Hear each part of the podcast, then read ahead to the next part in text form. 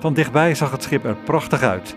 Wie er nog aan twijfelde of het wel het lang verwachte schip was, kon aan de lijn met zijn vlaggen over de hele scheepslengte zien dat Rotterdam belangrijk bezoek kreeg.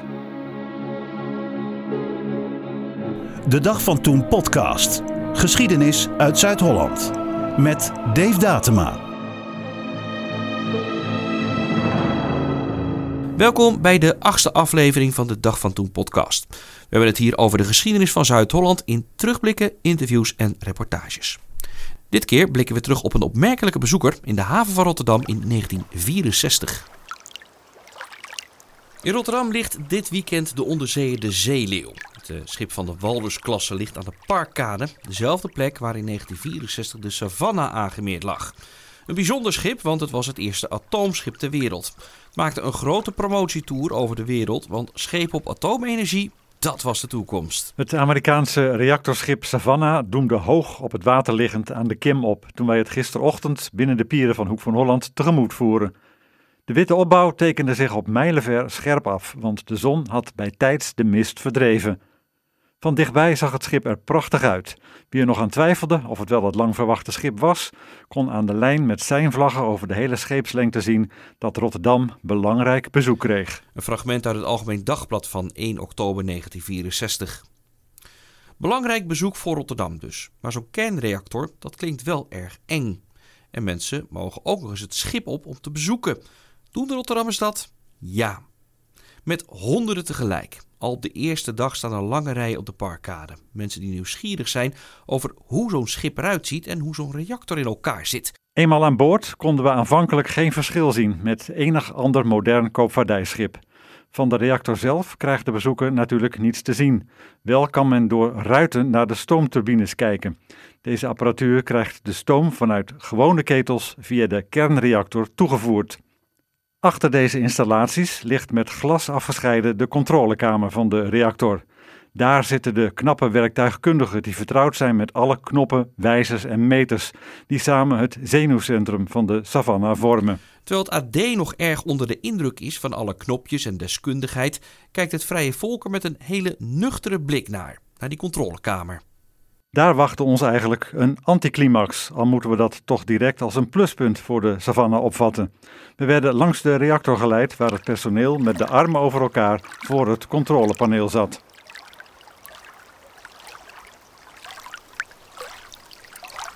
Kapitein op het schip is David B. McMichael, zelf ook kerngeleerde. Hij benadrukt nog een keertje dat het schip op en top veilig is. Het schip bezoekt nu voor de derde keer Europa, maar het is voor de eerste keer dat het aanmeert in Rotterdam. Via Antwerpen en Le Havre keert het weer terug naar Amerika. Aan boord van het schip is overigens 550 ton stukgoed naar Rotterdam meegereisd. Er zijn machines, auto's en chemicaliën aan boord. Maar 550 ton is voor een schip dat een laadcapaciteit heeft van 10.000 ton eigenlijk vrijwel niets. Maar dat is ook niet zo gek. Het schip blijft eerst zes dagen in Rotterdam, daarna zes dagen Antwerpen en dan nog eens een keer zes dagen Frankrijk.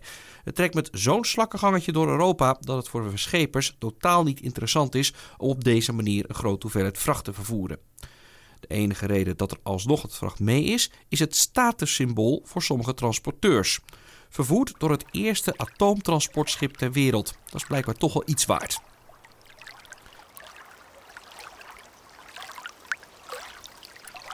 Maar ondanks alle geruststellende woorden van de kapitein is men toch wel een beetje huiverig voor zo'n reactor midden in Rotterdam. De veiligheidsmaatregelen zijn groot. Er wordt een speciale plek aangewezen buiten de stad waar het schip onmiddellijk naartoe moet als het dreigt mis te gaan. De radioactiviteit van het water, de grond en de lucht worden nadrukkelijk in de gaten gehouden. Zelfs de radioactiviteit van gemolken koeien in de buurt van de Waterweg wordt gecontroleerd. Met alle havens die Savannah aandoet zijn hele protocollen afgesproken rondom veiligheid. Die zijn overigens niet overal gelijk. In Engeland waren de eisen nog strenger, vertelt het AD. De vier sterke sleepboten die Savannah van Hoek van Holland tot haar aanlegplaats hadden geëscorteerd, waren intussen vertrokken. De heer Van Loon vertelde dat ze niet hoefden te blijven. In Southampton moesten we 8000 dollar betalen voor het stand-by blijven van de sleepboten. Hier in Rotterdam liggen de sleepboten dichtbij genoeg om in actie te komen. Het schip werd in Rotterdam welkom geheten door burgemeester van Walsum. Die zag het reactorschip als een symbool van de revolutionaire ontwikkeling van de haven van Rotterdam. En de Rotterdammers zelf, zijn die geïnteresseerd genoeg om over de atoomangst heen te stappen? Ja. Als de Savannah een week later richting Antwerpen vertrekt, hebben 50.000 nieuwsgierigen een bezoekje gebracht aan het atoomschip. Twee jaar later komt het schip nog een keer terug naar ons gebied. Tenminste, dat is de bedoeling. Het schip wil dan graag ook een bezoek brengen aan Amsterdam. Maar daar zijn ze heel wat minder happig om het schip te ontvangen. Zo laat de Gezondheidsraad van Amsterdam weten. Toelating van een nucleair schip tot een haven mag slechts worden overwogen indien de zekerheid bestaat dat het in een ongevalsituatie snel naar zee of naar een veilige noodlichtplaats kan worden overgebracht. Bovendien is het van belang dat mogelijk radioactief besmet oppervlaktewater snel en langs natuurlijke weg naar zee wordt afgevoerd. In dit opzicht is de situatie in Amsterdam bepaald minder gunstig dan in Rotterdam.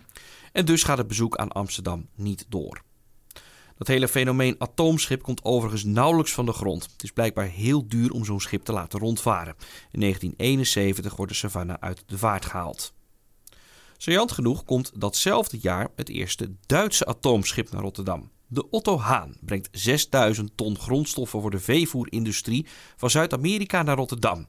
Ook dan is er een open dag voor de bezoekers en in vermomming een van hen, Prins Klaus. In augustus komt het schip nog een keer naar Rotterdam, maar dan is er nauwelijks nog iemand die er speciale aandacht voor heeft. En als in december het nog een keer langskomt, is het niet meer dan één regel in de scheepvaartberichten. Maar ook de Duitsers merken dat een atoomschip niet rendabel is. De kernreactor wordt in 1979 vervangen door een dieselmotor en de Otto Haan werd in 2009 gesloopt. De Savannah bestaat nog wel, maar die vaart ook niet meer. Het schip ligt nu in Baltimore, waar het dienst doet als museumschip. De enige schepen die nu nog gebruik maken van kernenergie zijn duikboten, maar niet die aan de parkkade ligt overigens, want die heeft een dieselmotor. Uit de oude doos. In de oude doos blikken we terug op opmerkelijke filmpjes uit de archieven. Wist je bijvoorbeeld dat er tot ver na de Tweede Wereldoorlog in Rotterdam een veemarkt werd gehouden? En dat was niet aan de boerenzij, zoals Rotterdam-Zuid nog wel eens met minachting werd aangeduid. Nee, dat gebeurde in het huidige centrum van de stad op een groot terrein tussen de Goudse Rijweg en de Warande. Terug naar 1950. Heus mensen, er komen ook in een koeienleven hele onaangename momenten voor. Neem nou bijvoorbeeld zo'n markt. Een paar maal per jaar, in het gunstigste geval tenminste, brengt je baas daar naartoe, pootje tussen een hele hoop collega's in, bind je kop aan een ijzeren stang vast en dan sta je daar verder maar te staan, de hele dag. In Rotterdam stonden we daar kort geleden met een paar duizend. Vaak gebeurt het dan dat je baas plotseling met een of andere meneer staat te praten, die je van alle kanten heel kritisch bekijkt. Meestal wil die meneer dan ook toch weten hoeveel je weegt en dus ga je dan op de weegschaal. Ben je gewogen en niet te licht bevonden, dan beginnen ze op een speciale manier collectief te applaudisseren. Ze kijken elkaar nog even aan en dan komen de papiertjes tevoorschijn. Nou, dan weet je het wel, dan ben je verkocht. Op precies dezelfde manier gaat het met je kinderen. Maar hun lot is nog veel erger. Zo'n lik met de verfkwast betekent voor hen het doodvonnis. En denk nou niet dat het alleen bij ons zo gaat. Bij de varkens en biggen precies eender hoor. Die kunnen er ook op rekenen dat ze aan het eind van de marktdag met een andere baas naar huis toe gaan. Als ze tenminste niet rechtstreeks naar het abattoir gezonden worden. Zoals de ooien en de lammeren. Van deze categorie zijn er maar weinigen die de dans ontspringen. Dat er luxe paarden zijn en werkpaarden, dat vind je op zo'n markt nog eens bevestigd. De luxe paarden mogen demonstreren. Bij de werkpaarden die zich hun leven lang hebben afgebeuld voor een groentewagen of een melkkar, zijn er velen die alleen nog goed geacht worden voor de paardenslagen. Zo'n dierenleven is ook niet alles. Op zo'n markt merk je dat nog eens duidelijk. De veemarkt in Rotterdam die werd gehouden op een plek in het centrum, op, uh, die nu is volgebouwd. Maar er herinnert nog wel iets aan die veemarkten. Want een van de straten in die wijk heet de Veemarktstraat. En is dus echt naar een veemarkt vernoemd. De beelden daarvan uit Rotterdam kun je overigens zien op dagvantoen.nl. Geschiedenis uit jouw omgeving. Dit is de Dag van Toen podcast. Interessante verhalen op dagvantoen.nl volgende week. Op dinsdag wordt er teruggeblikt op het Russell-tribunaal in Rotterdam van 1980. Dat is een soort rechtbank waarin onderdrukte groeperingen hun rechtspositie kunnen laten behandelen. In 1980 gaat het om inheemse volkeren zoals Indianen. Er lopen in die periode dan ook tal van Indianen door de stad heen. Woensdag blikken we terug op het vertrek van de Franse troepen in 1813 uit onze regio. In Dordrecht ging dat op een hele opmerkelijke manier. Als iemand in de stad een Dordtse vlag hijst, rood-wit-rood, dan denken de Fransen aan de overkant in Papendrecht dat het gaat om een Engelse vlag, want die is ook rood-wit. Niks van waar natuurlijk, maar de Fransen slaan wel op de vlucht.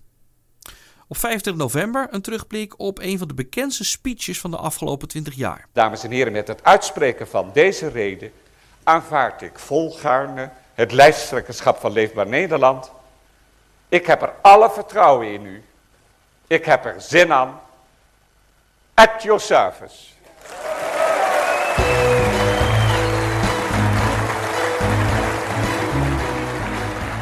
En komend weekend blikken we terug op een van de grootste, maar nauwelijks bekende treinrampen van Nederland. De treinramp bij Sliedrecht van 1942. De ravage was enorm. De stoomlocomotief reed nog ongeveer 100 meter door voordat het ontspoorde. De houten wagons werden in elkaar gedrukt alsof ze van papier waren. De meeste slachtoffers zaten in de stoptrein. Een van de treinstellen vloog daarna in brand. De oranje gloed van het vuur was in heel Sliedrecht te zien. Historische verhalen uit heel Zuid-Holland. Van de Bollenstreek tot aan Rotterdam. En van Den Haag tot aan Gorkum.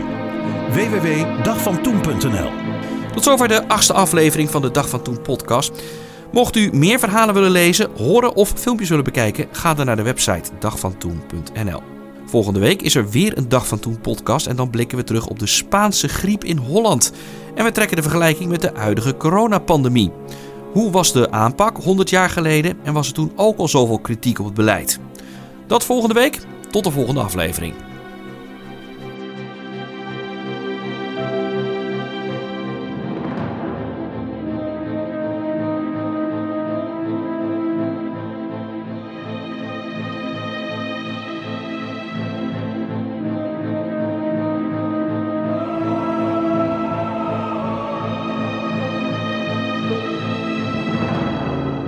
Van Toen podcast. Geschiedenis uit Zuid-Holland.